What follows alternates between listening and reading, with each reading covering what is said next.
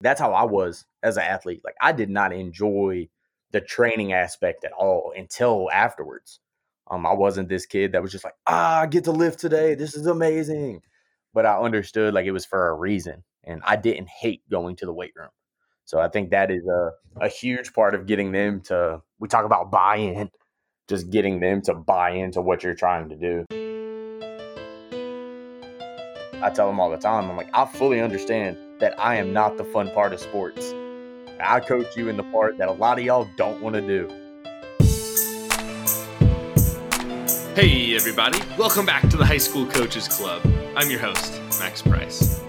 I can't tell you enough how much it means to me that you're tuning in for another episode. And I also can't believe how much this community has grown since episode one debuted with my high school baseball coach just six months ago. Since you're a loyal listener, I know you're already signed up as a free member of the club.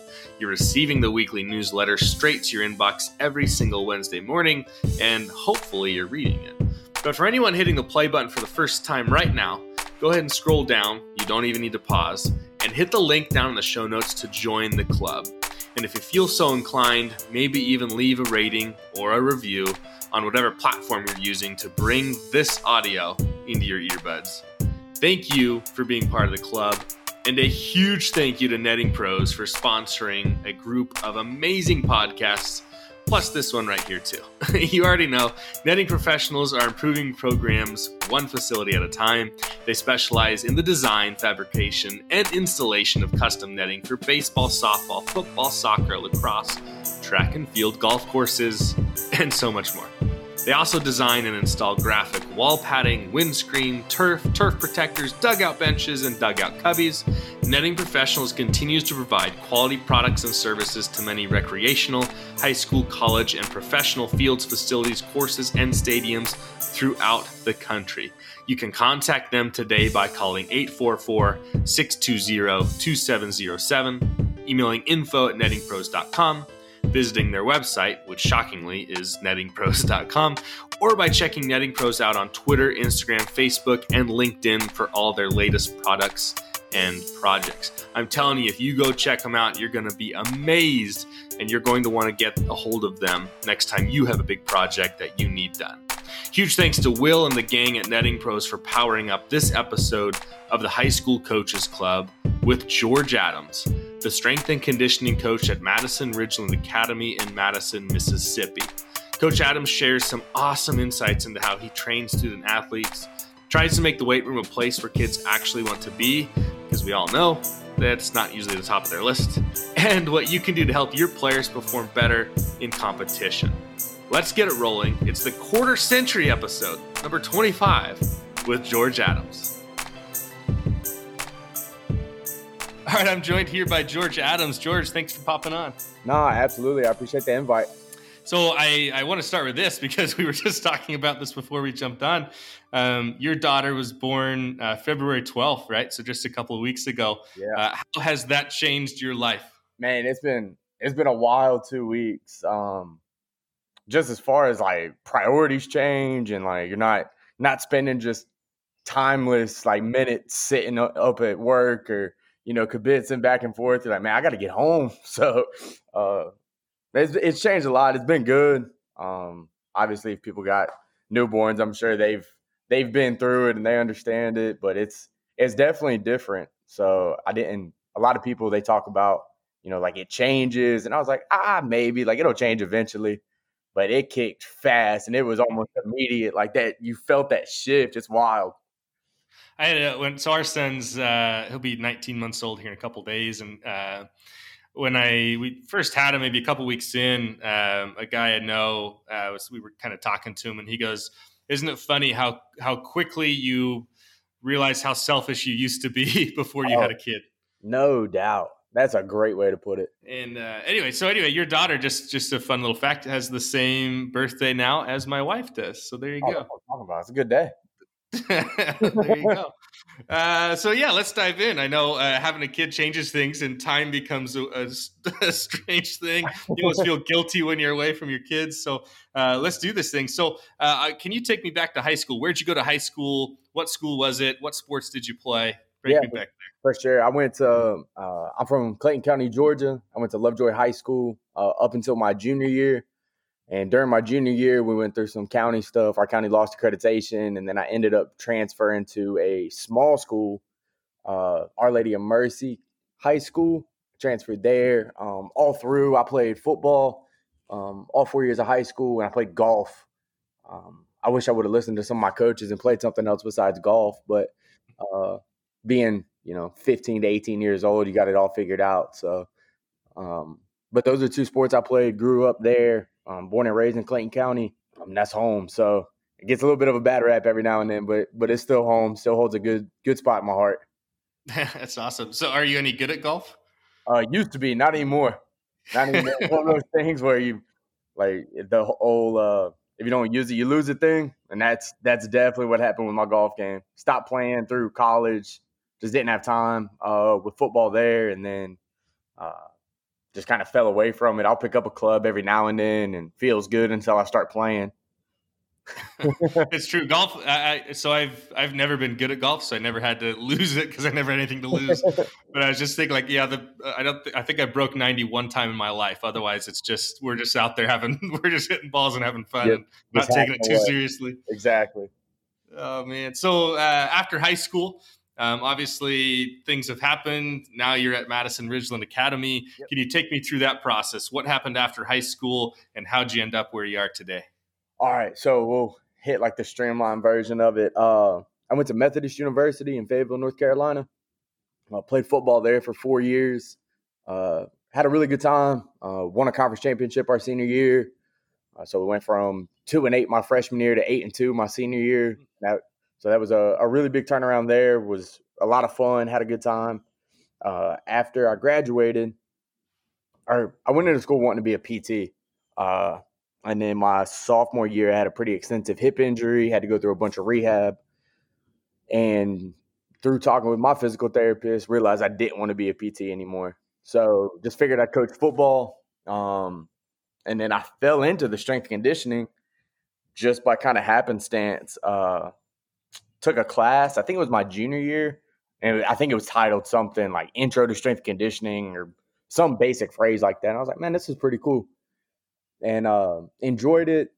I ended up doing an internship my second semester of my senior year, essentially a elongated interview at my at my alma mater there at Methodist because um, I wanted to coach. So ended up working underneath Andrew Christie. Uh, he's now at a high school in Georgia. Worked under him uh, really enjoyed the, the strength conditioning process of it. Was really enjoying the football process. Ended up going to uh, my first internship at Southern Miss here in Mississippi, and enjoyed it. Had a good time. Got offered a job at my at Methodist. Went back. Was the assistant DB coach and the assistant strength coach, uh, but really fell in love with the strength conditioning aspect of it, and that's kind of where that took off. So from Methodist, I went to Marshall from Marshall, I went to Marshall was football. From Marshall, I went to the University of Georgia on the Olympic sports side of it. And then from Georgia, I went to the Minnesota Vikings and worked an off-season internship there with the strength conditioning staff. From there, I moved home for a few weeks because there was a weird hiring window, and then ended up getting a job at Embry Riddle in Daytona, Florida, which was a lot of fun there. That was working with Olympic sports. From there, I went back to Georgia, got my GA, um, got that that master's paid for. That was really good. And then from Georgia here to Madison, uh, Mississippi. It's awesome. A lot of what sounds like a lot of fun stops, which gives you kind of probably a wide variety of, of experiences to Absolutely. to back it to kind of rest on. Uh, I looked at that. So Embry Riddle Aeronautical University. What is that? A lot of really smart kids. uh, like they they had a shirt there, and it the shirt literally said it is rocket science. And I mean, we would be. I'd have athletes be like, "Hey, coach, I got a I got this flight block, so I'm not going to be at lifting today." And that was something when I first got there. They were like, "Hey, uh, if they come to you and say they have a flight block, it's no questions asked. Like you send them." And I'm like, "Yeah, all right, sounds good." And I was it was a wild experience because it's one of those times where the kids are so analytical. I mean, everywhere you go, you kind of have some of those kids, but almost every kid was crazy smart, going through like astrophysics classes, and I got some of them are private pilots, some of them are commercial pilots, some of them are working on designing airplanes. It's crazy, crazy smart kids. So it sounds like it. No kidding. So obviously now you're you're at Madison Ridgeland Academy. You're the head strength and conditioning coach. Uh, for someone like me who knows nothing about MRA, can you kind of give me the rundown on it? Yeah, so it's in Madison, Mississippi, uh, just outside of Jackson. Me and my wife and little girl actually live in Jackson. I'm probably only about mm, 15 minutes, 20 minutes maybe, depending on traffic, uh, away from the school. So it's really close to the kind of the hub. Uh, it's a K through 12 school. And in the high school, there's about 100 kids in each grade, but it comes out to where we're one of the biggest schools in one of the biggest private schools in the state. So there's a public school organization and a private school organization, and we're in the highest private school uh, classification. So one of the one of the bigger private schools, uh, we got it's one of the cool places where you're you pretty much work with every kid because the large majority of kids play a sport. So I come come across them a little bit no matter what. That's cool. So you're getting interactions with everybody. Always. I know at uh, like our, our school, we're at a big public high school. There's around 2,000 kids in there. And so uh, on any given day when I'm in the hallways, uh, I'll, I'll know maybe like five to 10% of the kids. It's crazy. yeah. Yep. Uh, yeah. We do not have that problem at, at MRA. You pretty much see everybody, even the kids that don't play sports, you learn who they are, you talk to them. They come in the weight room just to say, Hey, uh, so it's a, a pretty cool gig. Yeah, it sounds like a good one. You, you mentioned you live 15 to 20 minutes from school. Uh, do you do you spend that time as you're driving to and from school listening to podcasts? Are you listening to music? What's your go to kind of commute time like? Uh, kind of depends. Uh, sometimes it is a podcast, and I'll jump on and listen to a wide range of stuff. And then sometimes it is music. Like I've I've never been musically inclined. I can't play an instrument. I can't read music, but I love listening to music. Um, that's pretty much my my wife will come in and there'll be nobody awake or anything, but I'll have headphones in, listening to music, and uh, it's kind of a an easy way to get away for me. So I, w- I wish I could play an instrument. That'd be really cool, but I've just never never been exposed to it. I guess. I played a cello in fifth and sixth grade because it was required, and I was really bad at it, so it worked out okay. I, moved, I couldn't even read the music like that. yeah, I, have I've learned those. Like, I live about oh, I got probably five minutes or fifteen minutes, depending on traffic on any given day from my school. And since having a kid, I found that to be like a really nice like wind down time from school of like all the excitement there I can listen to music or a podcast. Usually ends up being music, really, uh-huh. and then uh, get home and then ready to be dad at that point. But it's, yeah. it's kind of a nice time to have. Fifteen to twenty minutes sounds really good. Yeah, and it's been it's been nice. I heard early in my coaching career, one of the guys I worked under, he uh he said use that time to kind of detach from work, and he said sometimes he would just stop places and walk around for a little bit if it was a a hard day or something like that, so he didn't take it home with him. And I've tried to tried to carry that over since being married and a little different like go from being single then being married then having a kid now i definitely don't want to bring anything home so use that time like you said to kind of zone out and i think it's a, a good way to detach a little bit yeah it, it definitely has been for me i know that um, so getting into mra so uh, it's it's interesting talking to different coaches and especially strength and conditioning coaches because all across the united states it's so different what a strength and conditioning coach does. So, to give you an example, here in Oregon, um, most teams or sorry most schools high schools don't really have a strength and conditioning coach mm-hmm. usually there's a pe teacher who teaches you know some weights classes sometimes they'll be certified sometimes not um, and then it's kind of usually left up to individual coaches if they want to do anything before after school um, and, and, it varies with different schools and so with you being at a, at a private school that obviously also opens it up to different things because maybe you're not constricted to what some of the public schools might hire or whatnot. So, um, just as the strength and conditioning coach at MRA, what does that job actually mean?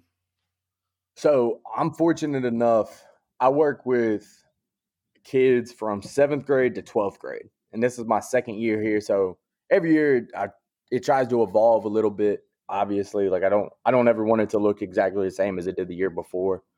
Uh, so seventh, twelfth grade, obviously with the majority of my job being varsity sports, um, kind of the primary, and then junior high after that, and then my seventh grade kids after that. Um, but throughout the day, we have athletic periods, and that's when I get my seventh, eighth, and ninth graders. So I'll get them for about 50 minutes every day. And so right now with the young kids, we we have them in the weight room three days a week. Um, we teach them basic movement patterns. I get a bar in their hands early. I teach them how to Olympic lift because I think the coordination and neuromuscular adaptation part is super important there. Because I think if a kid can figure out how to clean and be explosive or snatch and be explosive, then they can learn a lot of other just athletic skills. Uh, so we teach them that and we sprint them two days a week. And those other two days, because that's when they have to practice too. So, like right now, track is heavy um, that's our heavy one. So they'll go to track practice during that time as well uh, on days that we don't lift. And then my junior high kids, it's kind of a, another level up or a step up with as far as the intensity of training goes. Um, but they're ve- they're structured very similarly to our seventh grade kids. And then our varsity sports, that's the one that I have either before or after school because 10th through 12th grade, their athletic period is all seventh period. And there's no possible way I could have every one of our varsity athletes in the weight room at the same time. So uh, I have teams that go start at 7 a.m. I got teams that I work out after school, um, depending on what time it is. I'll go from football and soccer to baseball. It just kind of a wide range depending on the day. But I'm I'm fortunate enough to get my hands on the large majority of our athletes from seventh to 12th grade um, and see them very often. And that's a huge plus for me. Well, it's also a huge plus like for culture too. So you're getting a kid in seventh grade. By the time they're a senior, you're not like you mentioned, you're not having to like teach a kid how to hinge or or snatch or anything like that. Like you can go so far past that if you're getting them as a seventh grader where you can teach those foundations. Absolutely. And that's that's the biggest thing is that's the goal is one day I won't have to take you know, those three or four weeks at the beginning, getting a kid, I won't have to take the whole team through this like basic exercise because I were, I mean, at this point, my my tenth graders next year will have lifted with me for two years, going into their third, and everybody else as well. But my the junior high kids, um, our junior high kids, they do a really good job, and they're a really hardworking group. So it makes my life really easy. They want to get better, they pay attention, but then it just becomes a part of what we do. Um, like our our softball girls, for instance, we are we have to play a varsity schedule, but the majority of them are sixth, seventh, and eighth graders. Hmm. But they're just learning like this is a part of what it is, and those girls work incredibly hard. And by the time they're to our varsity program, you know, by the time they're sophomores, we're going to be so much further ahead as that program builds up. Do you ever have times where you you have the, the young kids like the seventh or eighth graders around while the like the juniors and seniors are around too? Do they ever overlap in the weight room at any time? Uh because of the way our athletic periods are they don't um, they'll walk through sometimes when they're like when school is over they'll walk through or if they have a brother or sister involved in our varsity programs they'll just be in there hanging out watching and the the young kids do i'm this is my first like high school, middle school experience, but they they ask more questions than the varsity kids do. They're like, Coach, why are we doing that? Coach, why are they doing this? Coach, why don't we do that? I'm like, I love the questions, but I'm y'all have my attention when y'all are lifting. I need to give my attention to these kids right now. And they're like, oh, that makes sense. Yeah, they're probably like, why can't we do that lift? Like, let's go. Exactly. We haven't scaffolded it for you yet, young dude. That's hilarious. Yeah, it's it's cool to hear because eh, you know, again here in Oregon, like we're so segmented. So you know the freshmen come in as ninth graders and you've for the most part especially in the weight room you've never had them before right and so you're having to, to teach them from the get-go you have no idea what their background is when they come in mm-hmm. and it's just it's a lot to get a kid caught up on and i just think of all that time that you spend and it could be spent like training kids and mm-hmm. instead you're having to teach them the basics and foundations and um, you know every year you'll you'll get some transfers that you'd have to teach that to but right. i just think of all that lost time where if you're getting after it as a seventh or eighth grader like now when you get to high school and junior high and whatnot it's like it's go time and that mm-hmm. it makes so much sense yeah and it's it's nice being at a school that backs a full time strength conditioning coach. Like I think I'm one of the few in the state at the high school level that is only a strength coach. So uh, I don't have to teach class. I don't have to coach another sport. Like this is all I do, and it's a uh, it's really fortunate because like you said, a lot of times it's a a coach or a PE teacher that's teaching a weights class or something like that where their effort is pointed towards something else, you know, whether that be football, baseball, basketball but when you can have a person that's strictly a strength conditioning coach, it helps out the whole athletic department because it takes something else off of that coach's plate that they can focus more towards what they want to focus on. Yeah, it frees up it frees up their time as a coach, but then also for you it gives it gives you an opportunity to spend more of your time staying caught up because the strength and conditioning world, I mean, all we have to do is go back 10 years or 15 years and compare it to now. Like mm-hmm. there are so many advances in strength and conditioning. And if mm-hmm. you're, if you're a coach who's also teaching all these PE classes, and I mean, it would be a lot to keep up and keep track of and stay on top of, and and then to make workouts and create workouts and track players and and and kids from all these other sports, like that's it's a huge job. And so to me, it just I've said it before on this, but but it just makes so much sense for every high school or, or middle high to have a dedicated S and C coach. Mm-hmm. Yeah, and it's it's moving that way, but it'll be really cool when you can like the private schools obviously have a hand up in it um, mm-hmm. because you don't have to deal with the school board or stuff like that. But when public schools start catching on and start creating those positions for a strength conditioning coach, I think you'll see the field take another step forward because you'll get out of this mentality of football coaches or basketball coaches, baseball coaches running strength conditioning training. Like I wouldn't want to go out and run a baseball practice. I have no idea what that entails. kind of the same thing the other way is, you know, if you have the ability, why would you not hire somebody that that's what they enjoy, that's what they like doing, um, and that's what they're they're trained to do. Well, it makes a lot of sense because if I'm if I'm a baseball coach and I also am the PE and, and weights teacher, my knowledge and skill set is much more towards baseball. And so mm-hmm. the the things in rotate uh, it would be a lot more rotational based stuff that I have awareness of and know how to do and I have stayed up to date on. Whereas a lot of other things I haven't stayed up to date on because it's it kind of falls out of my general purview. And so uh, yeah, it just makes a lot of sense. It's yeah, I, I, hope that's the way that most high schools in the country end up getting. It'll probably take a while to get there, but mm-hmm. I think it's the right way to go. No, no doubt. I 100% agree. It'd be real nice one day to look up and, you know, when when my little girls in high school look up and every high school has a strength conditioning coach. Like that would be a huge step forward. So I think that's the way it should go. So at MRA, can you kind of describe what your facilities are like in terms of the weight room? Yeah, so we have we're fortunate. Um, we have six, 18 uh, racks or working stations, uh, and they're full racks, so they're double sided. Fortunate enough too that my my administration backs it. So if I'm like, hey, we need this, they're like, all right, let's make it happen. Um, so like since I've been there, we've been able to get a timing system, which just makes it so much easier. Uh, as far as one being accurate take the human element out of it, and then also you, when college coaches come in to recruit kids, you know you're giving them a legit time. You're not giving yeah. them a, a, little a fast trigger time Uh because uh, human error is always going to be there. And a fast kid, like you're always going to anticipate them being fast, so you'll probably clock that kid a little faster. Um, yep. But that that timing system doesn't hold any bias, which is nice. Uh, you know, bands anything we've been able to to get since I've been there, it's been super easy, and that's just because of the the administration I work with. They're they're all about moving forward, and they all want to be in front. So that's nice. Uh, I'll have kids.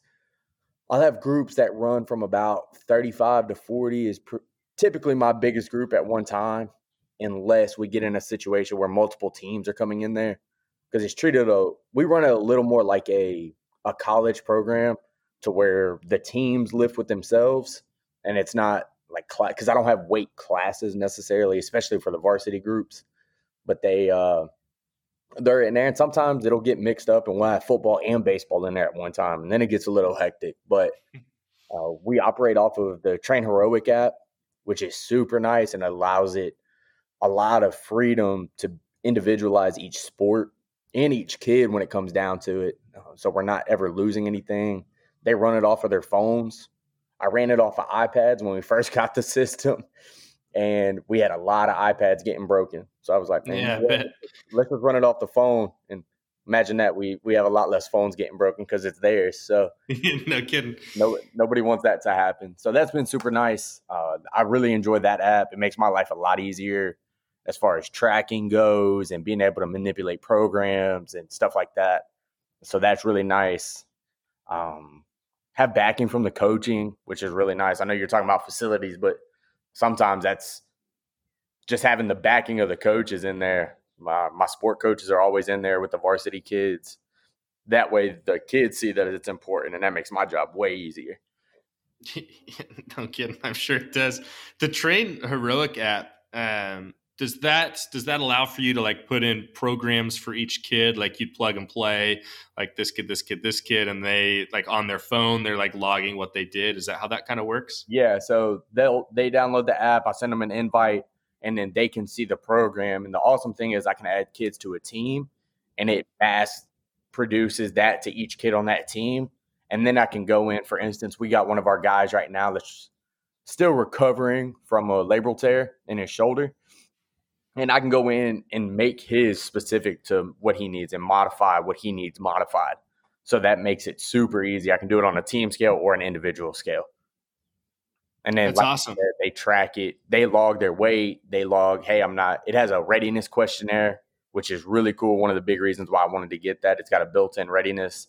So if a kid over a week is having a really, really crappy readiness score, I can go in and be like, hey, what's going on? And hey, it's a it's midterm week, I'm not sleeping a lot, or I just haven't felt great.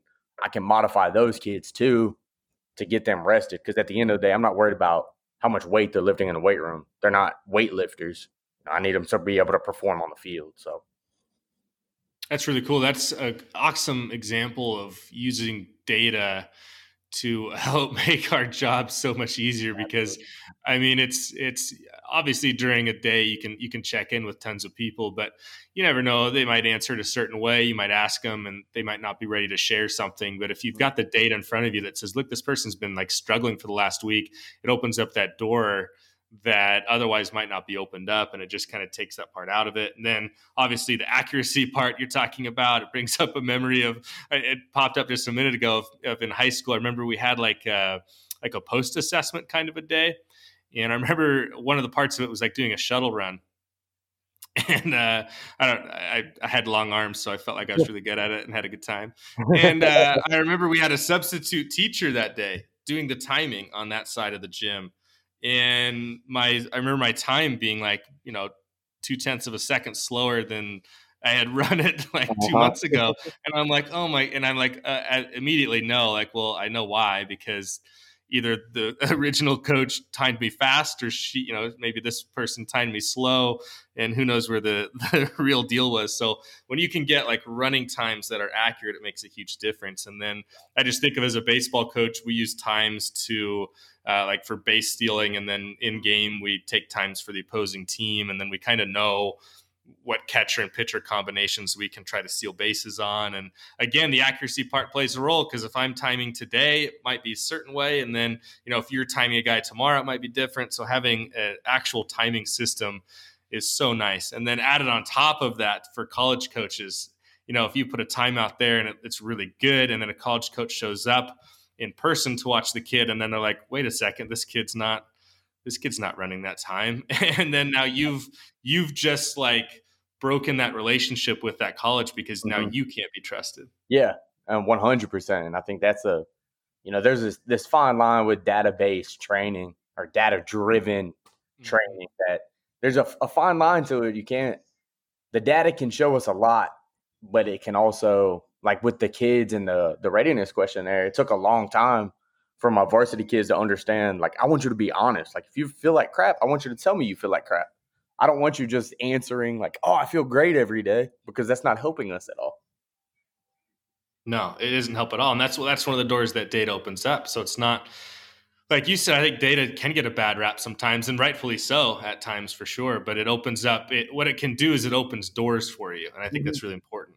No, no doubt. So when you're when you're kind of creating game plans for for athletes, how do you generally group people together? Is it based on strength? Is it based on sports, or is it something that I'm not even thinking about? We base it on what team is in season at the time or what is the next upcoming season for those kids. So we'll have kids that transfer. The hardest ones are the ones that go from football to basketball and then from basketball to baseball. So that that one is really tough because then they're never in a true off season, but they always go to the next sport. And that that's really tough. Now it's nice when like my football kids have a little break and then they go into bat or baseball. Like that's easier when a kid goes football, basketball, but doesn't play baseball. Like that stuff is a little easier, but those kids that are kind of the I mean, it's the athletes we all want, but the the kids that never stop, that never those are the hardest kids to program for because they got to get a, a downtime at some point, and it's just tough to figure out when to get that, how to program for those kids so they can get that rest that they need and getting them to understand how to listen to their bodies. Those are the hard ones. Uh, but we group everything by team. So right now, for instance, in the morning, my my football guys that don't play basketball or baseball are with me every morning at seven fifteen or seven a.m. And then my baseball kids they lift in the afternoon. We're coming up on the end of the season in basketball. Uh, we won a state championship yesterday for our classification, and we're going to the hey, all right. Yeah, it's ab- absolutely. It's it's been it's been an awesome season for those dudes. They've done amazing. And then we go to the overall state championship, which is the I think it's the top three. If I understand it right, this is a new thing for me since I moved here. But it's the top three teams from each classification go to the overall tournament. And for us, that's the that is our state championship. That's the one we're aiming for. It's one of those like we expect to win the classification. We need to go win this overall. So I know I had a there was a video posted and I retweeted it yesterday and I had a friend text me and was like, Why don't your kids look happier? And I was just like, This isn't the end for them. They got one more. So You got bigger goals. yeah, so it's been it's been good, but those kids that get grouped up and kind of never have an off season, that's the ones that's hard for um, to group them in and make sure we're still progressing as we need to to get ready for every season, but make sure they're not overtraining as well. What about on game days? There's always that big. I mean, I remember what it was like for me maybe 15 years ago as a as a high school kid, and it was kind of the thought on game days was that you lift lights with more reps and things like that, and and take more time off. Things have changed a little bit, I'm sure. What's the general? Obviously, it can change by sport. But what's the general kind of idea that you have for game day lifting and how that might change? Uh, I'm a big fan of game day lifting. We did it with our football team this year, and we have great results from it. The guys felt great going out. Um, some of my baseball kids do it right now, and, and it's kind of a I kind of have a similar thought process with you know like ice tubs or heat tubs or anything like that. Is some kids will feel great from it, and like physiologically it makes sense. You know, the height and CNS, all of that stuff before the game there's some carryover there. But some kids feel terrible after they lift. And if they come in on game day and they're like, Coach, I'm not feeling very good, there's no need for me to run them into a wall and be like, no, we got to get this in today. Like, I'd love for them to get it in. But if they go out and feel like crap and then I make them lift, makes them feel more like crap, and then we perform poorly, like, that's not. That's not beneficial to anybody, you know. So, um, I would love if all of my athletes lifted game day. but a lot of my basketball kids, for instance, they don't enjoy lifting on game day. So I'm not going to have them feel like crap and then move into it and then they end up performing poorly and then just creates a negative relationship there. So I try to I would like I said, I would love for everybody to lift on game day. It's not it's more about being explosive and priming that nervous system up. But some kids it's just not. We have a one of our football guys, amazing athlete, uh, getting recruited. He's going to be able to go to about wherever he wants to. And he comes in on football season and feels great lifting on game day, loves it. But during baseball season, right now, he's like, man, I just do not feel good. And I'm like, all right, let's, let's figure out what's going to make you feel good. And then when if you feel good, then you're going to play good. It's kind of that old old Deion Sanders thing, you know, like, feel good, play good. I'm like, let's. I'm I'm more important or more focused on how they perform rather than hey, we got to get this in today. I like that. It's it allows for individualization. I know, just like mentally thinking, uh, as a baseball player, lifting on a game day for me personally didn't make a difference. Like it didn't make me feel worse or anything like that. But mm-hmm. I, I, can imagine just the mental block for a basketball player of like just in my own head thinking, okay, I'm going to do a lot of running, I'm going to try to be really explosive, and I could see how that could there could be this kind of mental block of like, ah, I it just it's not going to work for me. It's not going to make me feel good. And then I'm not I'm not going to fight that on game day. Yeah, because at the at the end of it, that's what's important is them playing good. Uh, I'm not gonna. The goal is they'll eventually be like, man, that does feel good. Like I do feel better and then kind of let them realize that themselves. And then when they start coming to me being like, "Hey, coach, can I do something before the game? I felt really good last time. Can I do that same thing?" Like then you know that snowball is starting to roll. Yeah, no kidding, absolutely. And it helps with the relationship with you too. So you're if like you mentioned, if you like force them, if you're like, nope, our policy is, you know, you lift on game days, so let's go figure it out. Uh, that's going to create a lot of animosity because as soon as they are playing in a game and they don't feel good or don't perform well, then they're immediately going to be looking to you of like, Coach Adams made me feel this way. Now I don't trust him. Exactly, and I'm not. That is not the end goal. You know, kind of the what is it the losing the battle, win the war kind of thing. Mm-hmm. lose a day, like that's okay. I'm cool with losing a day.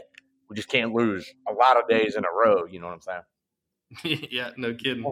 Um, man, so as we as we dive in with this, um, I, am just thinking about coaches who, um, like a lot of them do, they they end up kind of being their own strength and conditioning coach for their individual sport, just based on what you know how their school or school district is set up what kind of resources would you kind of recommend to somebody or or people to follow or anything like that for coaches who kind of have to build their own programs who might not have a background in strength and conditioning yeah i think one of the and that's a huge thing kind of what we talked about earlier is there's not enough schools that have a, a strength conditioning coach and or and that's what their job is they don't have to coach another sport so i i think one of the biggest things is if there's somebody around you that does like reach out to them and see what they do. Uh, I think that's I try to do that, and this is my job, and I try to reach out to other people and try to learn something. Uh, there is an organization, the NHSSCA. It's a high school strength conditioning coaches association. Uh, there's a membership fee, but it's open to anybody. You don't have to have a cert. You don't have to like be a strength conditioning coach, and there's all sorts of resources out there uh, that are available to everybody, and uh, how to program, what to look for, when to program things, when not to program. So that's really good. Uh, there's tons of people on Twitter that do a great job, and uh, Twitter can kind of get a bad rap sometimes, but you can also learn a ton. It's kind of however you approach it. So I'm I'm sure you see that in the the baseball world too. Is you know it can get it can get very petty, but then there's also really good things that can come from it. So people that can that do a good job, and I think the the big thing is when somebody's you know, it's kind of those buzzwords like the the people I hate on social media are the ones that are like how to lose 10 pounds in 30 days. like, all right, man, yeah. those are buzzwords and I'm not I'm not trying to see that, but when you see coaches out there showing what they do, being open with the, what they do, um, open to conversation, I think that's really big and I I think it's really good just to reach out to people. Um, because the worst that can happen is they don't respond and you've already not talked to them, so you're not really losing anything. Yeah. But I I have found the majority of people are open to talk, and it's kind of how me and you got connected is is just reaching out and seeing what happens. You know,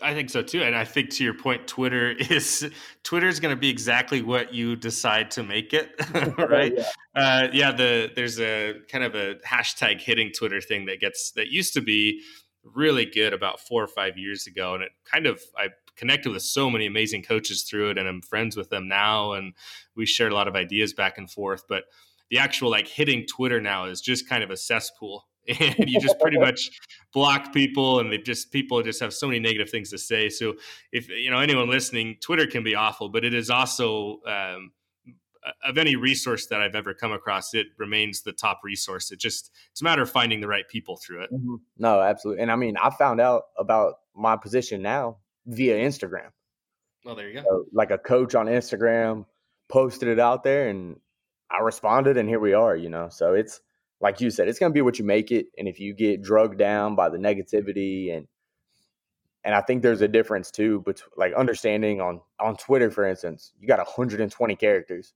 and if you got a if you don't agree with something or you kind of get in a back and forth with somebody, send them your number and get on a phone call. I think that's kind of the best way to to understand if somebody's actually attacking you personally or just jump on a call and be like, hey, what's going on? Like, where are we missing it? Because you miss tone, you miss so many other ca- indicators via 120 characters. So it kind of, you know, you see back and forth, and it's like you kind of grit your teeth, and you're like, they're saying the same thing, or like we're saying the same thing, but we can't get across our tone to realize that we actually agree. yeah, no kidding.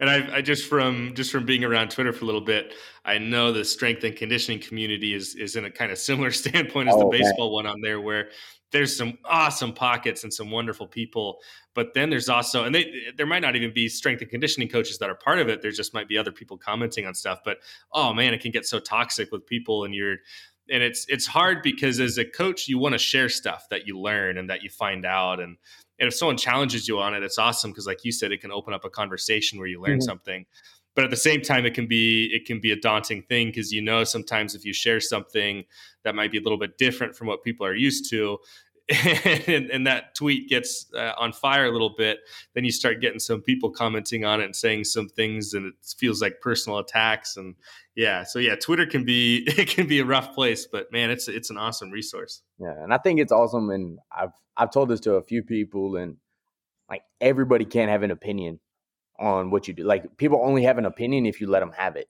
So everybody shouldn't be able to speak into your life.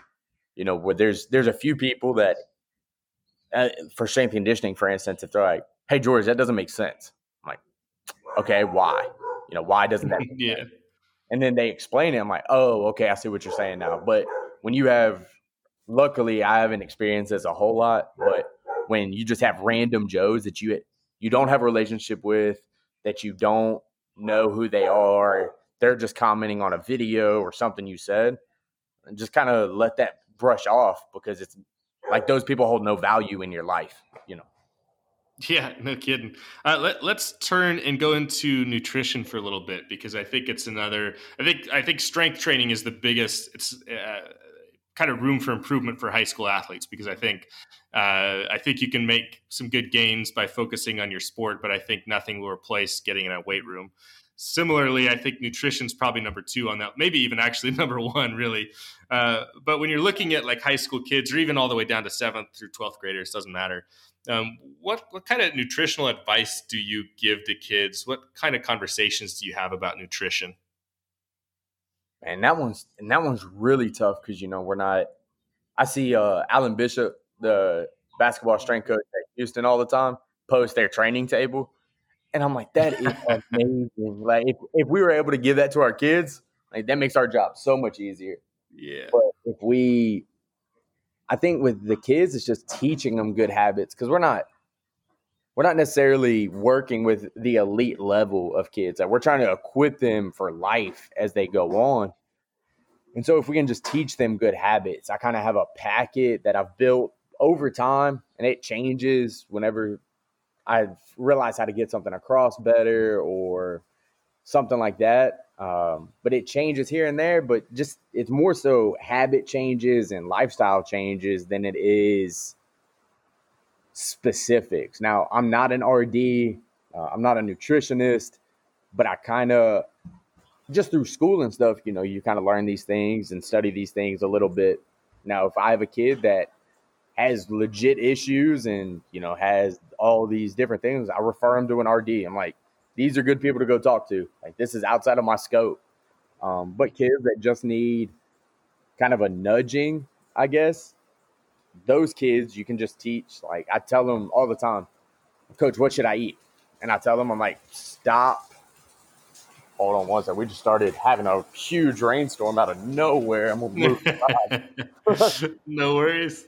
Just kind of popped hilarious. Yeah. Uh, I have a super dope carport, but acoustics are not the best. So, especially when it's raining outside. But uh, I kind of tell them like I, my biggest cue to them is, you know, shop on the outside of the grocery store. And when you think about the outside of a grocery store, you know, you got your produce, your fresh meats, your dairies, your fresh break breads, stuff like that. And that's like an easy thing for them to see and be like, oh, that like my I've talked to like eighth and ninth graders and they understand that. Now they're not doing their own grocery shopping, obviously, but they it's more so teaching them, like I said, life skills and just learning. Because if you can catch them, the same thing with strength training. If you can catch them early enough there, then these life skills start making more sense to them. I love the. It's true when you go to the interior of the grocery yeah. store. That's where you're gonna find the cookies, the frozen pizzas, the, yeah. the chips, and all that good, delicious stuff. Right now, I didn't. This is it's kind of the the pot calling the kettle black thing. Is I I love junk food, and not junk food like sweets. I'm not a huge sweets fan, but fast food for me is my number one like killer when it comes to nutrition and stuff like that. But uh, but if somebody would have told me younger or in high school or even in college, like how to eat and kind of set those life skills up, like how much further ahead. And so if we can teach that to the kids now, you know, we have this epidemic in America with obesity. And if we can teach just a few kids a year and help them out, um, that that's a big thing for our our country and our social world moving forward. Yeah, I think every little bit helps. And like you mentioned, it's kind of creating that foundation. You're you're probably not gonna give them a list of here's what to go buy every single day or here's what to tell yeah. your parents to do. And and every kid's different and every person's different in terms of nutrition and what works for their body and whatnot. And like you mentioned, they can go to an expert if they need to. But yeah, I think that that idea of just giving them that baseline is really important because – I think a lot of kids, like if I go back to high school for me, lunchtime was was leaving school because we had an off-campus lunch like policy tor- sort of thing, and we were kind of the center downtown, so we could go to McDonald's, we could go to get a, like a giant burrito or whatever. Mm-hmm. Like there's so many options of food that um, maybe wasn't the best food to be eating at the time, but as a high school kid, uh, that's what was available. That's what I went and uh-huh. got. Absolutely. I I distinctly remember getting out of school one day early. We didn't have any of those uh like off campus lunch hours or anything, but we got out of school early and we still had football practice that afternoon. And I remember four four friends, we got in my car, we drove up to the McDonald's, house of McDonald's and went to football practice. And it's you know, you th- I think about it now after, you know, learning and everything and I'm like, gosh, that doesn't make sense. But the thing is, high school kids are always going to be high school kids. Oh yeah. But if we can, like you mentioned, just build that foundation because we're not necessarily building them up for right now. Like some kids will get it and they'll like a hundred percent, like I'm going to buy into mm-hmm. this and this is going to make me feel better. But you're really setting them up long term. That way, in 30 years, 20 years, they can do it by themselves. Well, that's what that makes so much sense. I, I, remember in just in high school and how many times I'd have like on my way to the baseball field because our, our field was a, about a I don't know half a mile from campus. It's kind of bizarre, and uh, it was right next to 7-Eleven. And so I can't. I probably had a Pepsi before every game. Again, like you mentioned, like looking back, like that probably wasn't a very good choice. Like that's probably really stupid. But I was a high school kid, and so that's that's what uh-huh. I did. And I had, you know, I got my own little car and had a license, so I had the freedom to go get a Coke or Pepsi and drink it before the game started, and no, or you know, before I even showed up to the field. And the coach isn't there to stop me, and you know, it's just like okay. Um, but yeah, it's, it's stuff you figure out later in life, and if you can get that foundation as a kid, that's that's awesome. So I love that. So switching gears a little bit, um, we, have talked strength and conditioning. We've gotten into nutrition, but earlier you mentioned when you were kind of going over the timing system, you mentioned um, sprinting also, mm-hmm. and yeah. I thought it'd be a good time because I think I think there's a lot of coaches that would, I think almost all of us would love to have our kids be faster. Oh, um, obviously, um, especially especially at short distances for pretty much any sport, and then obviously some sports for a little bit longer. But um, there's there's always been this thought of that, like you know, you're you're born with speed or you're not, and so if I'm a slow runner as a sixth grader, I'm just a slow runner, and then that gets ingrained in my head, and that's that's what I believe for the rest of my life, and it's hard to get out of that mindset. Mm-hmm so when you're when you're looking at sprint speeds and, and helping kids get faster, what advice do you give to kids, or what maybe do you do at MRA to help on the speed side? Well, here we use it, or I use it as a training tool more than anything, because um, all it is is an explosive movement done at maximal effort. So try to whether it's our you know our offensive lineman or it's our DBs, or it's our shortstops and our catchers. That's that's probably not the best example for us here, but for a lot of places it's good. Is getting faster is getting faster. Now, an offensive lineman is never going to be as fast as a DB, or I hope not. Then that person playing DB doesn't need to be a DB. Um, yeah. But we kind of use it as a, a, training tool. We kind of use it as a uh, like during football season, we timed them once a week and we ran a flying 10 and we used it as a, a training tool to where like we showed the averages got faster and our trends got faster as the season went on. So that's huge i mean that means a couple things like we've gotten faster which is awesome but more so we feel good going into game day and you, you know the guys are are feeling good it goes back to that readiness that we kind of talked about earlier and this is you talk about hitting Twitter. This is kind of where strength conditioning Twitter goes off rails. Is mm-hmm. there's some people that live in this like all you need to do is sprint, and they kind of push this uh, agenda of like you got to sprint, you got to sprint, you got to sprint. Like I agree with you, but you can't you can't just dismiss everything else because there's a lot of people that are really fast that can't play sports. Um, because they don't know how to move, they're not strong enough, whatever that may be. So the the sprinting aspect of it, obviously every coach wants their kids to be faster. And if you can have a fast offensive lineman, that means you got a more athletic offensive lineman. You can do a lot more things. And I think that kind of transfers across the board. Like we want any coach wants their team to be as fast as they can be. Um, I've never I use the the phrase talking to people a lot is I've never known a faster, stronger athlete that was worse at their sport. So that's always the goal. Is I I train them like athletes first, and then give them to their sport coach and say you need to make them a better X player. You know, I'm not. Now you take into considerations obviously for some of our pitchers and quarterbacks stuff like that, but the large majority of our kids just train like athletes. Then it's. I think it's a really smart way to go. Yeah, because you're especially at the high school level. You know, you got kids, yeah. kind of what we talked about, playing all sorts of sports. So just make them a better athlete. And then the sport coach has to work those specific skills to make them better at whatever sport that may be. Yeah, I think we get really, really maybe get our wheels spinning sometimes in in this idea of individualization. Obviously, it's important, but as a like you mentioned, if, if you're building a better athlete, you can do some things within that that's specific to baseball or football as well. But ultimately, if you're building a better athlete, you're providing them I hate using the word foundation again, but you're providing mm-hmm. them that foundation to where they can, as they get into their sport, they can get more specific with their actual sport and the movements and things that they're doing for that. But if you're building a better athlete, you're building. eventually, they're going to be a better player. Exactly, and that's the goal. Is we want them to perform at whatever sport they're performing at. But if we classify these guys, and I think baseball is a really good example. Is I, I think sometimes people we kind of what's the best term for it? Kind of go easy. It's kind of the the baseball mentality when it comes to lifting weights. Is like I don't want to get bulky.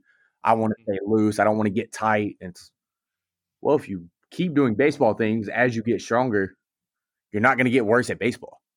No. If you don't throw for a year and all you do is lift weights, sure, you're going to get tight. But if you keep doing those baseball things and you keep throwing and you keep hitting, you're not going to feel worse because you're never, it's kind of like watching grass grow. Like you're never going to notice it. Next thing you know, you're just getting stronger. You're running faster, you're hitting the ball further, you're throwing harder. Kind of everything works together.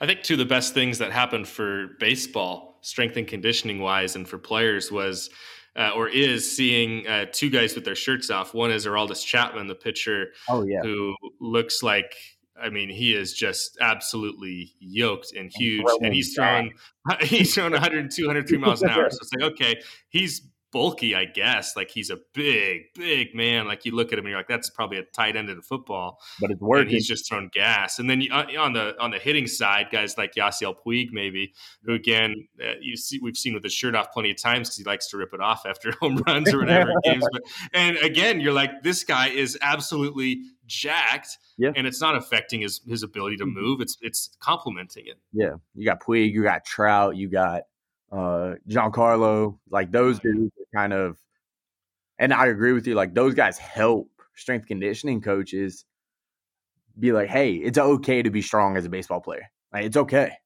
Now some guys just won't some guys just aren't gifted to put on mass like that, but that doesn't mean you shouldn't be strong.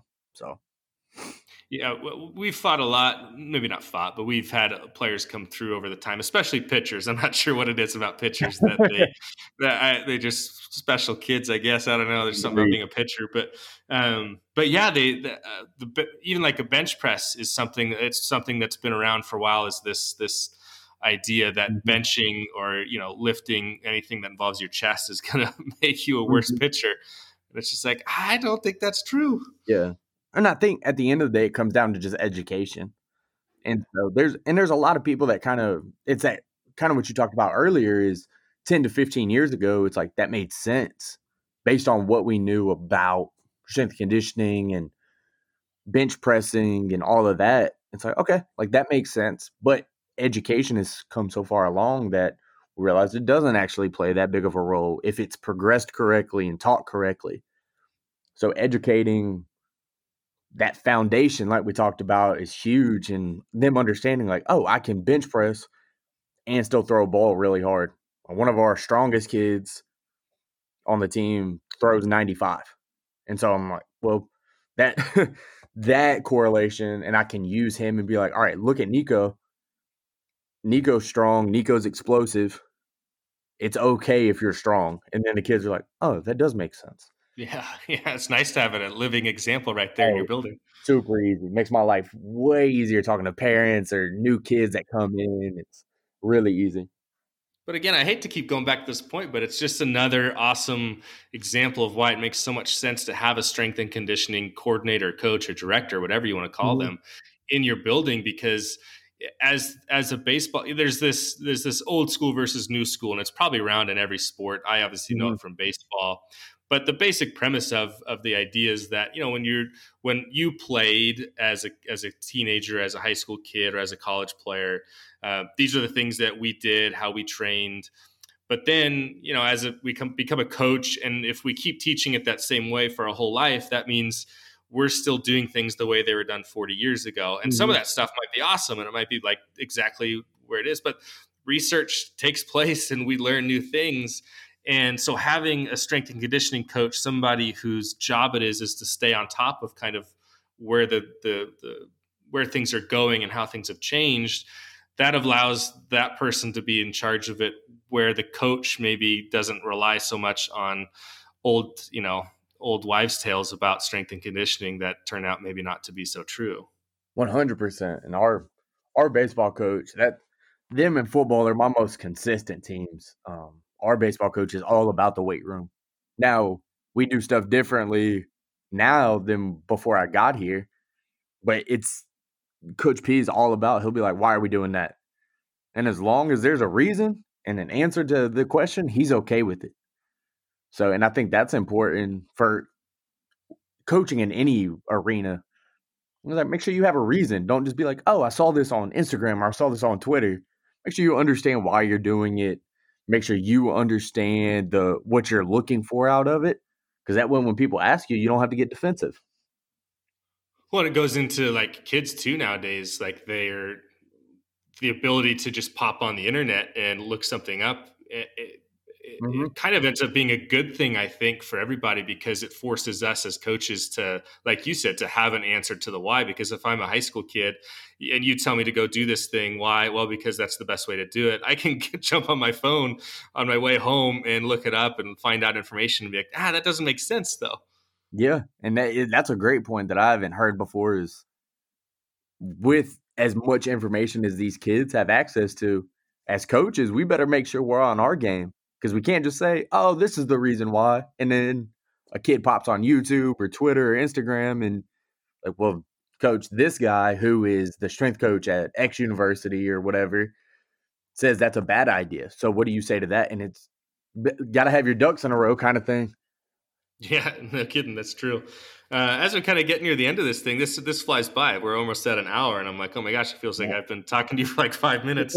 um, that's a good thing, I think. Uh, I, I kind of want to go here. I, I just want to ask you, uh, you. have been doing this for a couple years, but this obviously at MRA, but then obviously you've been around as an intern in, in other roles, obviously, like we talked about for quite a while, going all the way back to like Southern Miss and whatnot, and and and even farther. So during your time as a strength and conditioning coach, or at least in that field, how do you think you've grown? Like, in what areas have you grown the most just as an S&C coach? I think the biggest one, because we can, as coaches in any aspect, and especially strength conditioning, the science can always back you up.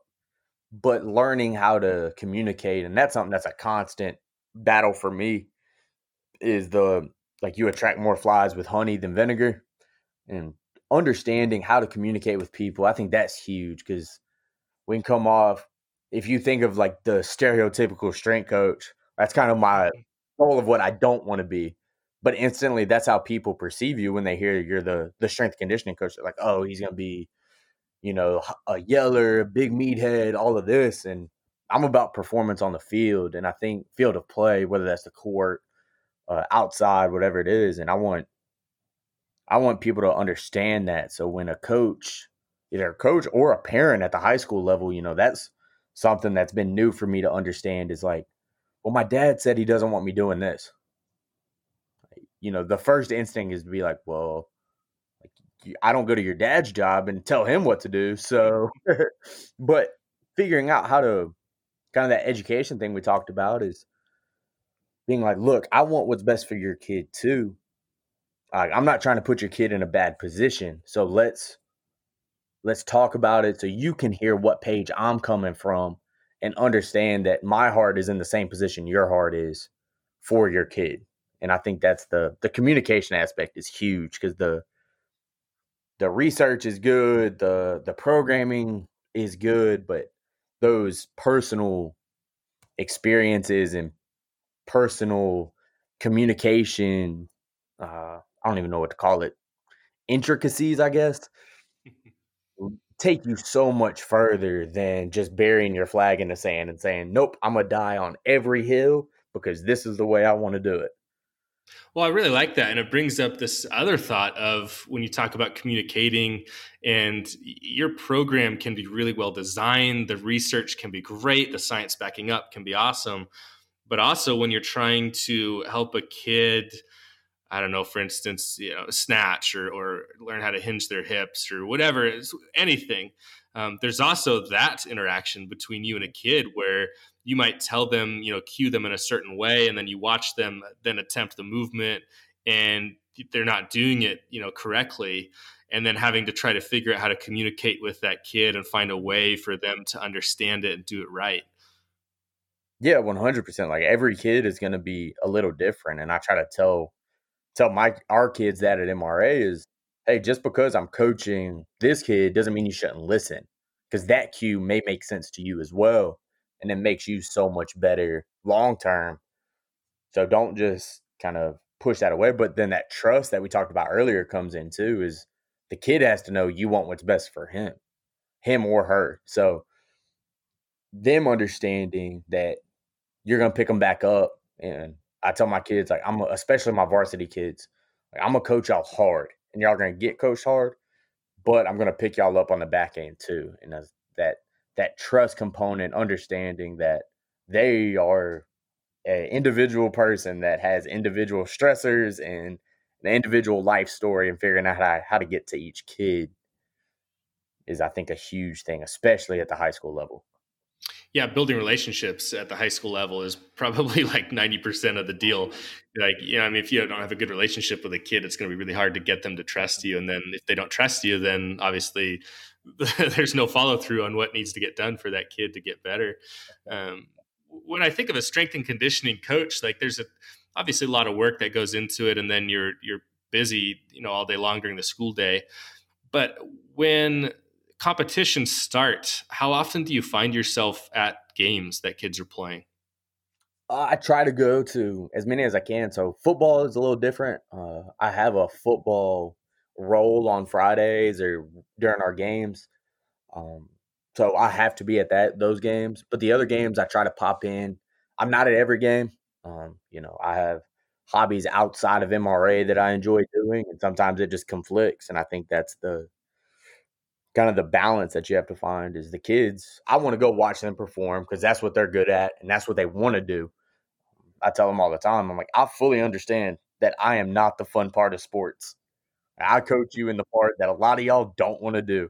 So I I enjoy going and watching them just enjoy it. Uh, I know you can learn a lot of things from going to practice and you can learn a lot of things from watching the kids in games and that's all well and good and I understand that, but just watching the kids do something they enjoy, I think is huge. Like watching them make a big play in a baseball game or a basketball game or s- score a big goal in soccer. And the more they see you, out there, the more they understand like you are out for them. Like you're not just telling them to lift weights or run for the sake of doing it.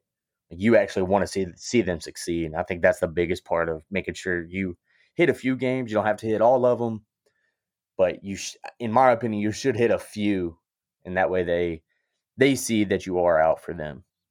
you mentioning that uh, your part may not be like the most fun part of that I see obviously because the you know they want to perform and there's a coach back on episode 21 who was a longtime football coach Bob McCauley and he said um, I'll probably butcher the quote but he said something that was basically like my job as a coach is to get you to do the things that you don't want to do in order to achieve the goals that you have for yourself for sure. it's like I can't think of anything that describes like strength and conditioning more than that because a lot of that is not it, it, may not be the most fun we could try to make it fun obviously but mm-hmm. it's still like the the work can suck sometimes and it, it gets yeah. hard and it should be hard and that's how we grow but yeah it's not your your job maybe not the most fun part of their of their day especially if they have a game that day yeah i've told a few of my kids i'm like look i just have to get you to where you don't hate being here like if i can get you to where you just you're okay with coming you may not love lifting. That's how I was as an athlete. Like I did not enjoy